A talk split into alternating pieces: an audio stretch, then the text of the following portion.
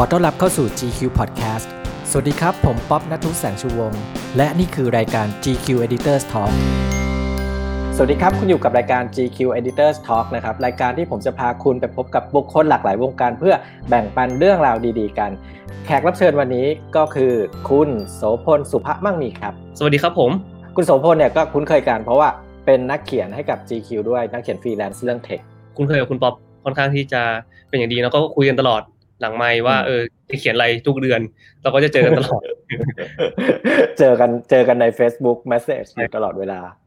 แล้วก็แต่ที่ทราบมาก็คือคุณโสพลเนี่ยเป็น CEO ของบริษัทสตาร์ทอัพ Busy Rabbit ด้วย เพราะว่าผมได้อ่านหนังสือเล่มล่าสุดอ่า Stay Busy Stay Foolish ใช่ครับผมเนาะเป็นสตาร์ทอัพขนส่งโลจิสติกอ่าเป็น messenger ส่วนตัวให้กับลูกค้าทำธุระให้มากกว่าแค่ส่งของอย่างเดียวครับ ก็คือไป ทำธุระต่างๆ เดินเรื่องเอกสารจ่ายเช็ควางบินอะไรเงี้ยครับ คือทำเรื่องของเขาเรียกว่าไง ไปสารกลางทำธุระเกี่ยวกับธุรกรรมของบริษัทอะไรอย่างนี้ให้ด้วยหมดครับก็คือมันเป็นเหมือนคล้ายๆกับแบบไปทำธุระให้ลูกค้า ซึ่งก็สนุกดีครับทำมาเกือบสามปีแล้วนะเนี่ยถือว่าก็เป็นสตาร์ทอัพที่ยังอยู่รอดไม่ตาย ก็ถือว่าโอเคแม้จะแม้จะยังรุ่มรุ่มนอนๆก็ยังก็ยังถือว่าไปได้อยู่นะครับ ทีนี้มันเกิดวิกฤตโควิด -19 นี่แหละมาสักประมาณระยะหนึ่งแล้วเดือน 2 เดือนเนี่ยแน่นอนแหละทุกคนก็ทำงานอยู่กับบ้านเอ่อแล้วก็เริ่มไม่ออกไปไหน แล้วก็จะใช้บริการรับส่งของต่างๆ รวมไปถึงการรับส่งอาหารเนี่ยที่ในเชียงใหม่เนี่ยคุณโสพลประกอบธุรกิจนี้โดยตรงเนี่ยมันมีผลกระทบยังไงบ้างกับธุรกิจเรา มันส่งเสริมให้ให้คนมาใช้บริการมากขึ้นไหมตอนแรกๆตอนแรกๆที่มันเริ่มแบบ คนเริ่มแบบอยู่บ้านกันเงี้ยนะครับ ก็จะก็จะดีก็คือเคอร์ฟมันก็จะมันก็จะพุ่งขึ้นอย่างเงี้ยครับแต่ว่าพอคนอยู่บ้านเป็นนานๆอะเหมือนในคล้ายกับแบบพ้นช่วงที่เขารู้สึกว่าเฮ้ยคือช่วงแรกคนหยุดอยู่บ้านก็จะรู้สึกล้าๆไงแบบเออทำนู่นทำนี่สั่งของมากินอะไรอย่างงี้ใช่ไหมครับ แต่ว่าพอถึงจุดหนึ่งอะครับผมเขาจะเริ่มรู้สึกว่าเฮ้ยการสั่งของมากินที่บ้านทุกวันอะ มันแพง ใช่ไหมครับ เรื่องค่าอาหาร ที่ต้องจ่ายเรื่องค่าส่งที่ต้องจ่ายอะไรเงี้ยครับมันก็กลายเป็นว่าคนก็เริ่มเทรนด์ก็คือแบบพอ peak เสร็จปุ๊บมันก็เริ่ม drop ลง เพราะว่าคนเริ่มเห็นแล้วว่าค่าใช้จ่ายมันสูงเขาก็เลยแบบกลับมาทำอาหารกันเองที่บ้าน ก็คือ ถ้าสมมติว่าใครอยู่บน Facebook อะก็จะรู้อยู่แล้วล่ะ ตอนเนี้ยเห็นแบบเป็นมาสเตอร์เชฟกันทุกคนอะตอนนี้ก็แบบทุกคนก็เอาเมนูสูตรคุณพ่อคุณแม่คุณป้าคุณยายออกมาแบบทำกันหมดอย่างเงี้ยครับ ซึ่งก็เนี่ยครับมันเป็นผลกระทบที่ถ้าสมมติเป็นเพื่อเรื่องของอาหารนะ อันนี้คือเป็นอย่างนี้ แต่ว่าเรื่องของอย่างอื่นนะครับ มันก็จะมีหลาย ๆ อย่าง เพราะว่าของเราอาหารเป็นแค่ส่วนหนึ่งเท่านั้นครับผมอืมทีนี้เมื่อไม่นานนี้มันมีข่าวเรื่องที่แบบค่อนข้างดราม่าที่บอกว่าความไม่ยุติธรรมของว่าธุรกิจการขนส่งอาหารต่างๆ ที่อ่าโอเค ไปหัก GP จากร้านเขาเยอะอะไรอย่างเงี้ย ถ้าทางถ้าทางของคุณโสพลเนี่ย Busy Rabbit อะมีวิธีจัดการโมเดลยังไงบ้าง มันเหมือนมันเหมือนเป็น ข้อดีของเราด้วย เพราะว่าเราไม่ได้เราไม่ได้หัก GP จากร้านตั้งแต่แรก คือตั้งแต่แรกเลย คือเราไม่เคยหัก GP จากร้านเลย คือค่าส่งคนสั่งเป็นคนจ่าย คือเป็นเป็นโมเดลที่แฟร์ที่สุดแล้วสำหรับผมนะ คือถ้าคุณอยากทาน หรือว่าคุณอยากให้เราไปทำธุระให้เนี่ย คุณก็จ่ายค่าบริการของเรา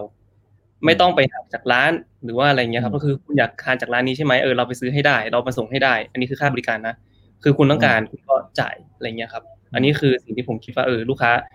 จะยอมจ่าย ตอนแรกๆก็ ตอนแรกๆลูกค้าก็ยังงงๆนะว่าแบบทำไมค่าส่งของเราแพงกว่าเจ้าอื่น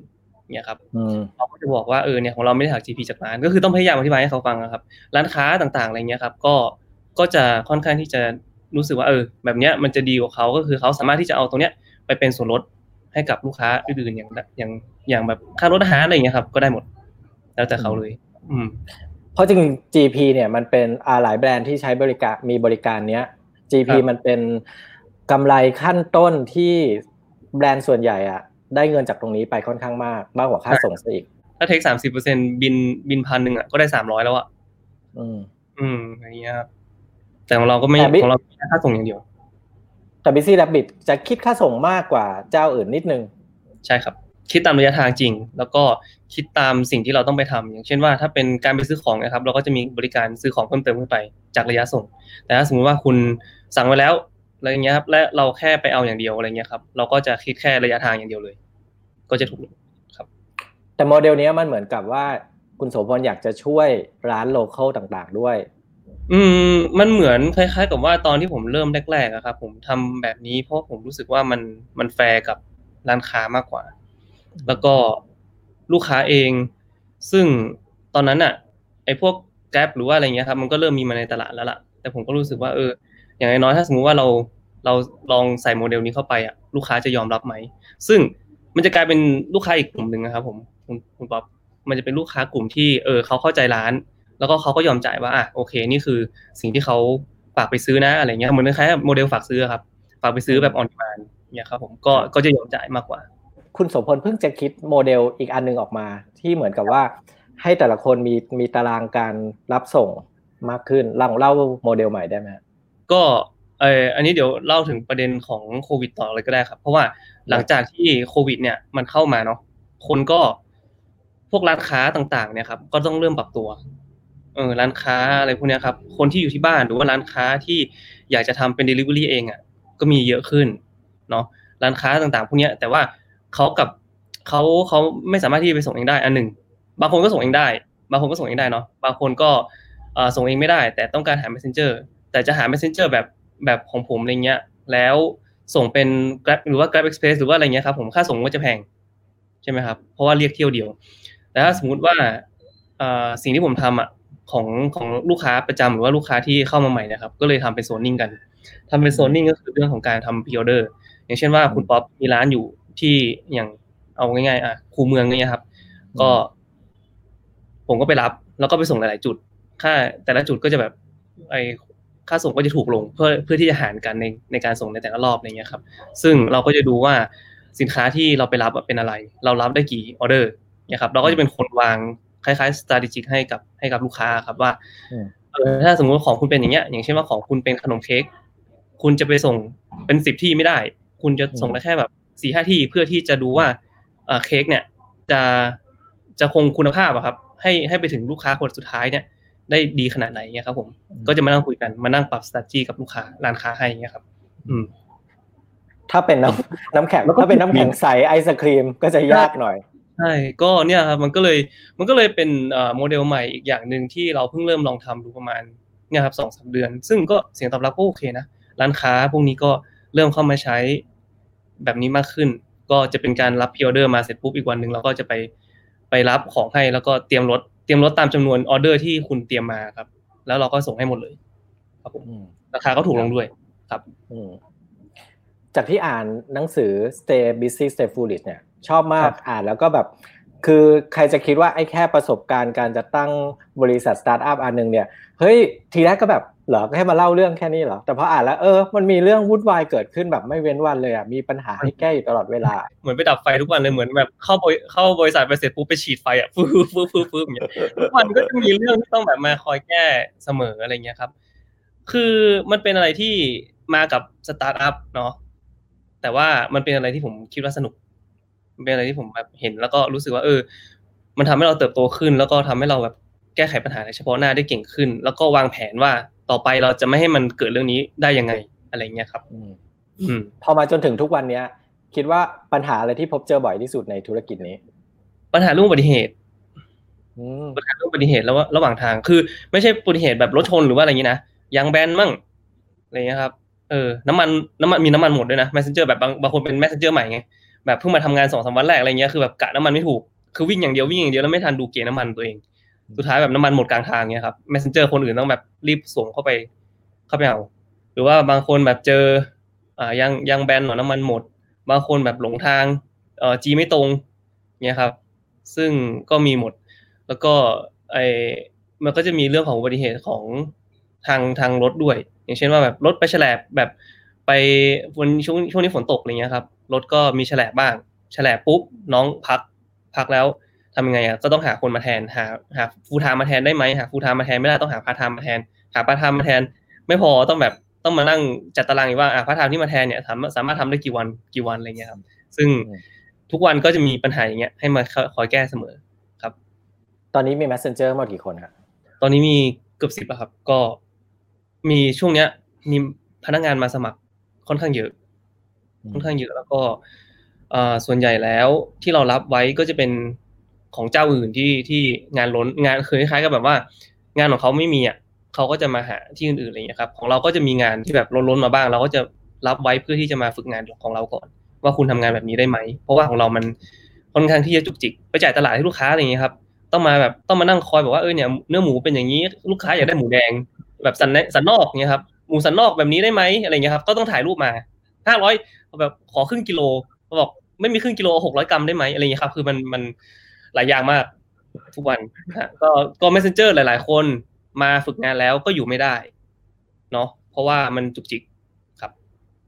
ใช่เพราะเพราะมันต้องรับมือและรับอารมณ์ แล้วก็รายละเอียดต่าง ๆ ด้วยอะว่าคุณจะต้องการอะไรจุกจิกมากน้อยแค่ไหน มันไม่เหมือนกับแบบว่าบริการอื่น ๆ ที่แบบว่ากดแล้วก็เขียนคำสั่งส่งไปเลย ตอนมันก็จบมันสนุกนะผมผมว่ามันมันเป็นอะไรที่เรารู้สึกว่าทุก ทุกอย่างที่ลูกค้าส่งมาให้เราอย่างเงี้ยครับ เราก็รู้สึกว่ามันเป็น มันเป็นความเชื่อใจอะครับ ที่ลูกค้าให้กับเรา เพราะว่าเราเป็นแบรนด์ที่ไม่ได้เป็นแบรนด์ใหญ่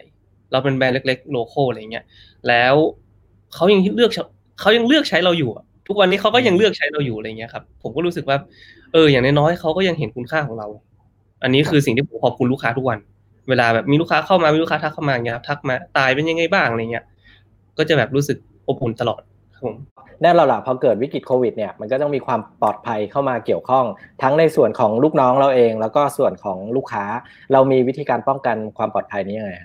อันนี้เป็นอะไรที่ผ่านเดือนที่ผ่านมานี่ขาดทุนนะเดือนมีนาเอาบอกตามตรงมันขาดทุนมากคือแบบ เราต้องไปทำประกันชีวิตให้กับพนักงาน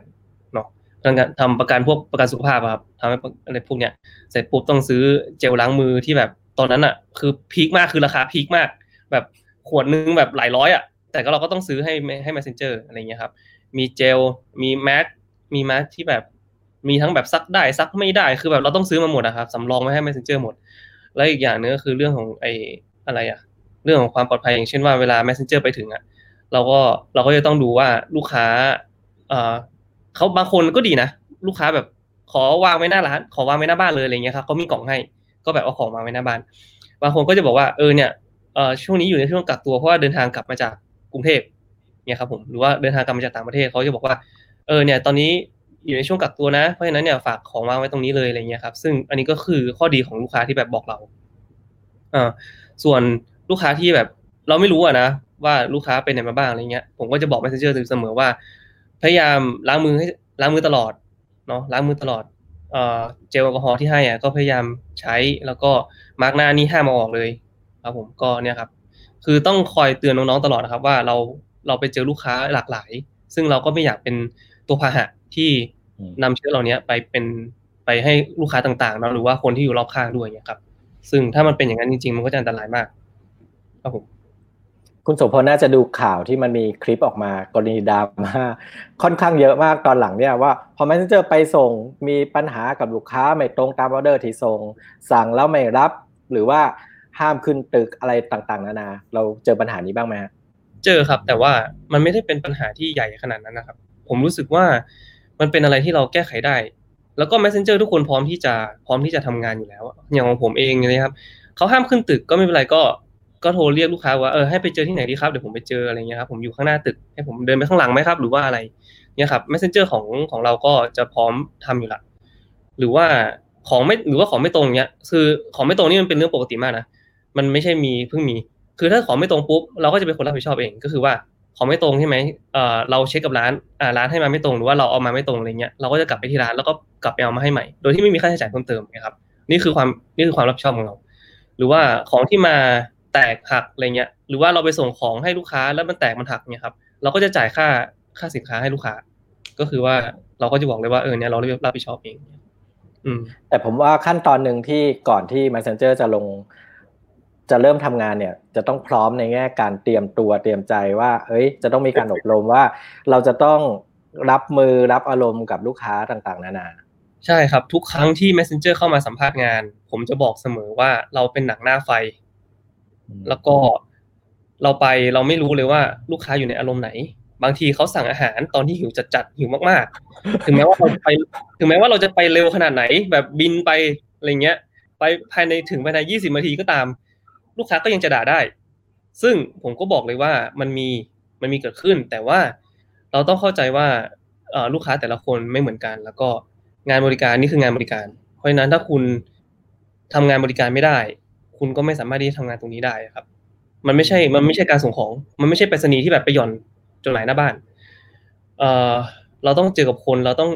อการการทักทายการยกมือไหว้อะไรเงี้ยครับ เราก็จะบอกเสมอว่า เออเข้าไปเสร็จปุ๊บก็สวัสดีเขาไว้ก่อนเนาะมีอะไรก็ขอโทษนะครับที่มาสายหรือว่าอะไรเงี้ยก็ต้องต้องบอกไว้ก่อนเลย เออ ไม่ใช่การแก้ตัว แต่เป็นการบอกเขาไว้ว่า เออเนี่ย เรารู้นะว่าเราพลาดตรงไหนไปอะไรเงี้ยครับ ก็จะต้องบอกเลยอย่างหรือว่าแอดมินเองก็ตามแอดมินที่อยู่หลังบ้านอะ ก็จะเป็นคนเหมือนนะครับเป็นฟองน้ำครับ ถ้าสมมุติว่าลูกค้าลูกค้าแรงมาเงี้ยครับ ก็จะคอยบอก ก็จะบอก messenger ก่อนเลยว่าเฮ้ยมึงเตรียมตัวนะเตรียมตัวเต็มใจนะ รอบนี้อาจจะแบบมีโดนด่านิดนึงเนี่ยเออ แต่ลูก messenger ก็จะเตรียมใจไงว่าแบบเออกูขับรถไปกูเออก็คงแบบไปแล้วก็คงโดนด่าแต่บางทีสถานการณ์พลิกนะคือแบบว่าอารมณ์เสียมาใส่แอดมินเราแอดมินเราก็จะบอกว่าเออขอโทษทีนะครับพอดีว่าน้องเอ่อยังยังแบนอะไรเงี้ยก็สมมติว่าเกิดอุบัติเหตุยังแบนงี้เนาะยังแบนเออน้องไม่ใช่อีกคนกำลังเข้าไปนะครับอะไรอย่างเงี้ยครับคือถ้าสมมติเราบอกอย่างเงี้ยด้วยความจริง แล้วก็เออไม่ได้โกหกเขาอย่างเงี้ยครับ กลายเป็นว่าลูกค้าหลาย ๆ คนนะครับ ส่วนใหญ่แล้วอะจะเข้าใจ จะบอกเลยว่าอ๋อไม่เป็นไรน้องเดี๋ยวเออขับรถระวังระวังนะอะไรอย่างเงี้ยครับ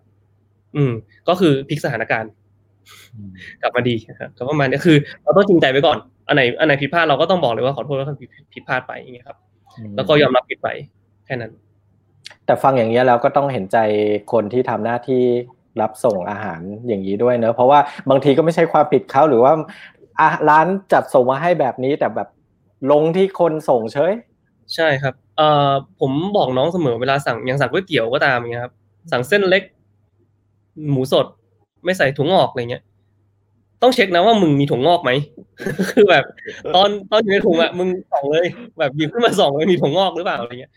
คือพยายามพยายามป้องกันตัวเองให้ให้ดีที่สุด เนาะคือเราไม่รู้หรอกว่า ร้านเขาอาจจะแบบออเดอร์เยอะ อันนี้เราไม่โทษร้านนะคือแบบร้านออเดอร์เยอะอะไรเงี้ยซึ่งมันมีผิดพลาดได้อยู่แล้ว มันเป็นเรื่องธรรมดา แค่บอกว่าเราต้องป้องกันตัวเองว่าอะถ้าสมมติร้านทำผิดมาตรงนั้นอะเราก็จะได้แก้ไขได้ ไม่ใช่ว่าไปถึงหน้างานแล้วโหมึงถุงงอกมาเสร็จมึงเสร็จเลย ตายเพราะถุงงอกเนี้ยอะไรเงี้ยครับเออก็จะบอกมันจะเจอเสมอครับผมโอเคครับในฐานะที่คุณโสพลเป็นเจ้าของกิจการเนอะเหมือนเป็นอะ ว่าง่ายๆว่าผู้ผู้ก่อตั้งบริษัทก็จะมีลูกน้องที่ต้องดูแล ทีนี้ในภาวะวิกฤตโควิดอย่างเงี้ยแน่นอนล่ะทุกคนต้องตั้งคำถามว่าเฮ้ยชีวิตฉันจะอยู่รอดไหมอนาคตอีกเดือน 2 เดือนจะเป็นยังไงอะไรต่างๆนานา ตรงนี้คุณโสพลมีวิธีให้กำลังใจหรือสร้างความเชื่อมั่นกับลูกน้องในทีมยังไงบ้างผมบอกน้องเลยว่าไม่ต้องห่วงว่าคุณจะตกงานคืออย่างน้อยๆถ้าไอสถานการณ์นี้มันยัง มันยังไม่ไม่คลี่คลายในเร็วนี้ครับ ผมก็จะพยายามหางานอื่นๆ เข้ามาให้กับ Messenger ของเรามากขึ้นนะครับผม อย่างเช่น ช่วงที่ผ่านมาผมก็จะเริ่มสร้างโปรเจกต์ใหม่ๆ ขึ้นมาเพื่อที่จะรองรับว่า เออยังมีพนักงานตอนนี้มีพนักงานเพิ่มขึ้นเนาะ ผมก็เลยสร้างโปรเจกต์ใหม่ๆ อย่างเช่นแบบการไปจ่ายตลาดให้กับลูกค้าช่วงเช้าทำเป็นรอบๆไปเนี่ยครับ แล้วก็ อาจจะแบบมีตารางว่าเออไปซื้อชิ้นเนื้อหมูซื้อเนื้อไก่อะไรเงี้ยครับแล้วก็เอาไปส่งให้บ้านลูกค้าในละแวกนั้นอะไรเงี้ยครับซึ่งตอนนี้ก็เป็นโปรเจกต์ที่กำลังจะเริ่มขึ้น แล้วก็รู้สึกว่าเอ้ยมันก็ได้เสียงตอบรับเป็นอย่างดี ลูกค้าก็ลูกค้าก็ชอบนี่ครับคือหรือไม่ก็แบบมีไปดีลกับฟาร์มไก่ฟาร์มฟาร์มไข่ไก่ที่หนึ่งจะทำเป็นคล้ายๆโมเดล subscription ไข่ครับว่า ส่งไข่ที่บ้านอาทิตย์ละครั้งอะไรเงี้ยหรือว่าอาทิตย์ละเดือนละครั้งสองครั้งอะไรเงี้ยคือลูกค้าสามารถที่จะเรียกเรียกเอาไปไข่ไปส่งที่บ้านได้ โดยที่ไม่ต้องแบบมาซื้อไข่แล้วเพราะว่าไข่มันก็เหมือนกันทุกที่อะไรเงี้ยคือแบบก็พยายามคิดโมเดลเหล่านี้มาเรื่อยๆ เพื่อที่จะเพื่อที่จะสร้างงานให้กับ Messenger แล้วก็เงินเดือนเราก็ไม่หักไม่เคยหักเลย ก็คือเราก็จ่ายเต็มตลอด ถึงแม้ว่าบริษัทจะขาดทุนผมก็รู้สึกว่าอะไม่เป็นไรนี่คือสิ่งที่เราเราต้องเราต้องรองรับ แล้วก็ Messenger ของเราต้องอยู่ได้ ต้องไปรอด ยครับอืมยังไม่เสร็จเลยลูก ลูกสาว ลูกสาวครับใช่ครับ อันนี้ work from home ของแท้เลย เล่าได้ไหมไหนๆก็มีลูกสาวเข้ามาแล้ว ตอนทำงานเนี่ยมันมีวิธีป้องกันยังไงว่าแบบ เอ้ย เราจะรับมือความเป็นส่วนตัวกับเรื่องงานยังไงบ้าง มันเป็นอย่างนี้คุณป๊อบคือผมรู้สึกว่าเราเราบอกเขาได้อะคือเขามีเหตุผลมากพอสี่ขวบแล้วอะไรเงี้ยครับเขามีเหตุผลพอนะ เราบอกเขาเลยว่า ตอนเนี้ยอ่า บ่ายสามเดี๋ยวป้าจะมีสัมภาษณ์กับ GQ อะไรเงี้ย ก็เดี๋ยวประมาณสี่โมงเดี๋ยวป้าเล่นด้วยนะอะไรเงี้ยครับเราเราบอกไทม์เราบอกเวลาเขาได้เลยครับว่าเดี๋ยวเข็มสั้นชี้เลขสี่นะเดี๋ยวป้ามาเล่นด้วยเนี่ยครับเขาก็จะแบบเขาก็จะบอกโอเคค่ะ ก็ประมาณนั้น คือเด็กๆมีเหตุผลของตัวเอง คือเขาอยากจะเล่นกับเราอยู่แล้วล่ะ เพียงแต่ว่าเราต้องกำหนดไว้ว่าอะสิบโมงถึงเที่ยงป้าป้าทำงานนะ แล้วเดี๋ยวเที่ยงถึงบ่ายโมงเดี๋ยวป้ามาเล่นด้วย แล้วหลังจากนั้นเดี๋ยวป้าจะไปทำงานต่ออะไรเงี้ยครับ เหมือนเหมือนเป็นการจัดตารางเวลาให้ตัวเองด้วยครับ เพราะว่าเราตอนนี้เราออกไปไหนข้างนอกไม่ได้ เราอยู่บ้านอย่างเดียวเนาะ เพราะฉะนั้นก็เลยเป็นอย่างนี้ อืม แล้วพนักงานคนอื่นๆที่ออฟฟิศยังมีการเข้าออฟฟิศอยู่ไหมครับ พนักงานยังเข้าออฟฟิศอยู่ครับ น้องๆยังเข้าออฟฟิศอยู่แต่ว่าด้วยความที่ว่า ไอ้ออฟฟิศมันมีแค่สองคนนะครับผม แล้วก็น้องๆก็ไม่ได้แบบออกไปเที่ยวข้างนอกตลอดอะไรเงี้ย มันก็เลยแบบไม่ได้มีปัญหาเรื่องอะไร ครับผม หลังจากจบวิกฤตโควิด เนี่ย คุณโสพลมองว่าธุรกิจธุรกิจการ Delivery เนี่ย มันจะต่อเนื่องไปไหม เพราะว่าดูเหมือนกับว่ามันเริ่มกลายเป็นเรื่องปกติของคนแล้ว ใช่ครับ ผมว่ามันจะกลายเป็นสิ่งที่ผู้คนคุ้นชินมากขึ้น อย่างพวกธุรกิจพวก last mile delivery อะไรเงี้ยคุณป๊อบจะจะกลายเป็นจะกลายเป็นสิ่งที่ลูกค้า expect อะจากธุรกิจทุกอย่าง อย่างคุณป๊อปอยากจะซื้อเสื้อสักตัว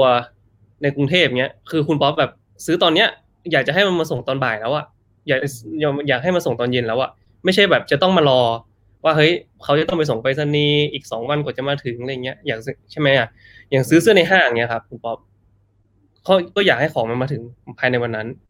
โดยที่ร้านไม่อาจจะเรียก LINE MAN อาจจะเรียกเอ่อ Grab หรือว่าอาจจะเรียกอะไรก็ได้แล้วแต่คือนั่นคือเรื่องของเขาแต่ว่า expect ของคุณป๊อปก็คือ อยากจะได้ของภายในวันนั้น นี่คือ expectation ของลูกค้าว่ามันจะเปลี่ยนไปละ ลูกค้าอยู่บ้านอยากจะได้ของภายในวันนั้นเลยเนี่ยครับพวก last mile delivery จึงน่าจะน่าจะโอเค ในในหลังจากนี้ต่อไปครับ คุณสมพลทำงานเยอะมาก ทั้งเป็นนักเขียน นักเขียนให้ทั้ง pocket book ฟรีแลนซ์ต่างๆ ตามทั้ง GQ ทั้งเว็บไซต์อื่นๆ แล้วก็ทำ Busy Rabbit แล้วก็ยังทำพอดแคสต์ด้วยทำพอดแคสต์เกี่ยวกับเรื่องสตาร์ทอัพชื่อว่า Start ยับ คือไอ้สตาร์ทยับในที่จริง มันเกิดขึ้นเพราะว่าผมชอบอ่านเรื่องเรื่องราวที่ทุกคนอะ คือสตาร์ทอัพทุกคนอะจะต้องเจอเรื่องราวที่แบบ ยับยับอะยับเยินของตัวเองที่ผ่านมาอะไรเงี้ยก็เลยกลายเป็นชื่อเนาะแล้วก็ผมรู้สึกว่าสิ่งเหล่านี้มันเป็นสิ่งที่เราได้เรียนรู้ แล้วก็รู้สึกว่าถ้าสมมุติเราได้ผ่านได้เห็นหรือว่าได้ยินเรื่องราวของเขาอะแล้วเราสามารถที่จะมาปรับใช้ได้ครับ ผมว่ามันก็มีประโยชน์กับธุรกิจของทุกคน ก็เลยสร้างเป็นพอดแคสต์อันนี้ขึ้นมา แล้วก็โชคดีที่ว่าโชคดีที่ว่ามีอาจารย์ที่มชเขาทำพอดแคสต์อยู่พอดี แล้วก็รู้จักกันไงครับ ก็เลยชวนกันมา เอ้ยเนี่ยทำทำด้วยกันเลยไหม ก็เลยเป็น co-host กัน ครับผมคุณสมพลมีคำแนะนำหรือว่าจะให้กำลังใจอะไรกับคนที่ทำสตาร์ทอัพหรือธุรกิจเล็ก ๆ เนี่ยในช่วงนี้ที่ก่อเกิดปัญหาจากแล้วได้ผลกระทบจากโรคโควิดที่เกิดขึ้นครับ เอ่อ ให้กำลังใจก่อนให้กำลังใจตัวเองก่อนได้ไหม ผมรู้สึกว่าทุกคนอะ มันเจอปัญหาหมดอะ คือไม่ว่าจะเล็กไม่ว่าจะใหญ่คือคนบางคนที่ผมยัง คือเราเราไม่นึกว่าเขาจะมีปัญหานะอย่างหลาย ๆ ธุรกิจที่แบบว่าโหแบบมีเป็นสิบสาขาอะไรอย่างเงี้ยคือแบบรายได้ก่อนหน้านั้นมีเป็นสิบสิบล้านอะไรเงี้ย จนต้องสุดท้ายก็ต้องมาแบบเจอปัญหานี้เหมือนกันหมด หรือว่าคุณอาจจะมีอาจจะเป็นร้านที่แบบไม่มีหน้าร้านด้วยซ้ำคุณก็เจอปัญหานี้เหมือนกัน ผมก็เลยคิดว่า เออ สุดท้ายแล้วมันต้องมันต้องมากลับมานั่งดูตัวเองว่าเราอะมีอะไรที่สามารถที่จะออฟเฟอร์ให้กับลูกค้าได้บ้างจริงๆอะไรเงี้ยครับ ลูกค้าเห็นคุณค่าของเราเป็นอะไร แล้วเราก็พยายามหาตรงนั้นให้เจอ มันก็อาจจะเป็นเหมือน มันก็อาจจะเป็นเหมือนสิ่งที่สิ่งที่เกิดขึ้นเนาะว่า ตอนนี้เรามีเวลามากขึ้น work from home มากขึ้นอะไรเงี้ยครับ ก็อาจจะได้ต้องมานั่งปรับโมเดลของธุรกิจของตัวเอง คือมันเป็นโอกาสแหละว่าเรากลับมานั่งปรับโมเดลของธุรกิจของตัวเองว่า เราสามารถที่จะไปต่อข้างหน้าได้ยังไง หรือว่าถ้าไปต่อไม่ได้จริง ๆ ถ้าไปต่อไม่ได้จริง ๆ เราสามารถที่จะหมุน หมุนไอสิ่งที่เรามีเนี่ยไปเป็นอย่างอื่นได้ไหมอะไรเงี้ยครับ ผมก็ยังพูดกับภรรยาอยู่เลยว่าเออถ้าสมมติว่ามีร้านยาอะไรเงี้ยเรามีร้านยาเนาะเราก็ยังคิดอยู่ว่าถ้าสมมติพวกอาหารเสริมอะไรพวกเนี้ยลูกค้าสั่งแล้วเราเอา messenger ของเราไปส่งเองอะไรเงี้ยแล้วไม่คิดค่าส่งให้กับลูกค้า โดยที่ว่าเราเอา เอ่อ GP ของร้านเนี่ยมาเป็นค่าส่งให้เราอะไรเงี้ยลูกค้าจะ happy ขึ้นไหมอะไรเงี้ยคือแบบพยายามพยายามทำพวกเนี้ยให้มันเกิดขึ้นแล้วก็ เอ่อให้คำปรึกษาออนไลน์อะไรเงี้ยครับ อืม อย่างแบบ tele tele-advising ระหว่างเภสัชกับลูกค้าอะไรเงี้ยก็มีก็คือแบบร้านเราก็ทำเนี่ยครับ ก็มันเป็นอะไรที่ปรับเปลี่ยนไปเรื่อยๆ เพราะฉะนั้นผมว่ากำลังใจก็คือเราต้องรู้ว่าเราเรากำลังทำอะไรอยู่ ตัวเราคืออะไรอะไรเงี้ยครับ แล้วเราสามารถที่จะใช้ประโยชน์จากตรงนั้นได้มากขนาดไหน พยายามหาช่องว่างของการทำธุรกิจเนาะประมาณนั้นครับครับ แต่สิ่งนี้ผมว่าถูกต้องเลยคือ ไม่ใช่ว่าพอเกิดปัญหาแล้ว เราก็ยังอยู่กับที่แล้วก็ เอ้ยรอให้มันจะกลับมาเหมือนเดิมคือมันไม่ได้ เพราะว่าพอเกิดวิกฤตตรงนี้แล้วก็ต้องพลิกให้มันเป็นโอกาสว่าเอ้ยเราจะมีช่องทางที่จะปรับโมเดลธุรกิจของเราให้มันไปทางไหนบ้าง ใช่ครับ หลังจากนี้จะมีโปรเจกต์อะไรให้เห็นอีกไหมครับ มีครับก็จะมี BC Rabbit Platform ที่ที่กำลังทำกันอยู่หลังบ้านที่แบบสนุกมากตอนนี้เพิ่งประชุมกันเมื่อคืนถึงตีสองตีสามเอ่อ BC Rabbit Platform เนี่ยก็จะทำให้ทุกธุรกิจมี Messenger ของตัวเองได้ครับอืมทุกธุรกิจมี Messenger ของตัวเองได้ อย่างเช่นว่าร้านเสื้อผ้าที่ผมพูดถึงเมื่อกี้เนาะอย่างเช่นร้านเสื้อผ้าที่แบบอยากจะส่งของให้ลูกค้าหรือว่าร้านอ่าร้านที่ขายพวกของชำหรือว่าอะไรเงี้ยครับ เป็นอาจจะไม่ใช่ของชำ ร้านกระดุมที่เชียงใหม่อะไรเงี้ยเชียงใหม่กระดุมทองเงี้ยลูกค้าเขามีลูกค้าประจำอยู่แล้วแล้วก็เขาอยากจะขายของออนไลน์ แต่ว่าเขาไม่รู้ว่าจะจะ reach ลูกค้าของเขายังไงเขาก็สามารถที่จะใช้แพลตฟอร์มของเราเนี่ย reach ลูกค้าของตัวเอง โดยเรามี messenger หลังบ้านที่จะคอย support เขาแบบไปรับของให้แล้วก็ส่งให้เลยเนี่ยครับผมทุกร้านทุกธุรกิจก็สามารถที่จะมี messenger ของตัวเอง ซึ่งอันนี้คือความเชื่อของผมว่าทุกธุรกิจอะต้องการ messenger ในอนาคตเนี่ยครับแต่ยังจำกัดอยู่ในเชียงใหม่เหมือนเดิม ก็ถ้ามัน workผมก็ยังคิดอยู่ว่าอาจจะอาจจะได้ขยายละก็นิดลองรอดูครับผม ประมาณต้นเดือนหน้าก็น่าจะได้เล่นกันแล้ว แล้วก็ตื่นเต้นกันมากครับตอนนี้ อืหลังบ้านก็แบบวุ่นวายกันสนุกสนุกสุดๆเลยวันนี้ขอบคุณคุณโสพลมากนะครับ ที่สละเวลามาคุยกับรายการ Editors Talk นะครับ แล้วก็หวังว่าจะเห็นโปรเจกต์ใหม่ๆ จาก Busy Rabbit มาเรื่อยๆ แล้วก็ติดตามผลงาน Pocket Book เล่มใหม่หรือว่า ผลงานการเขียนในทุกที่เลยแล้ว GQ ที่จริงฝากฝากผลงานการเขียนไว้ใน GQ และหนังสือนิตยสารฝากอ่านกันด้วยครับขอบคุณมากเลย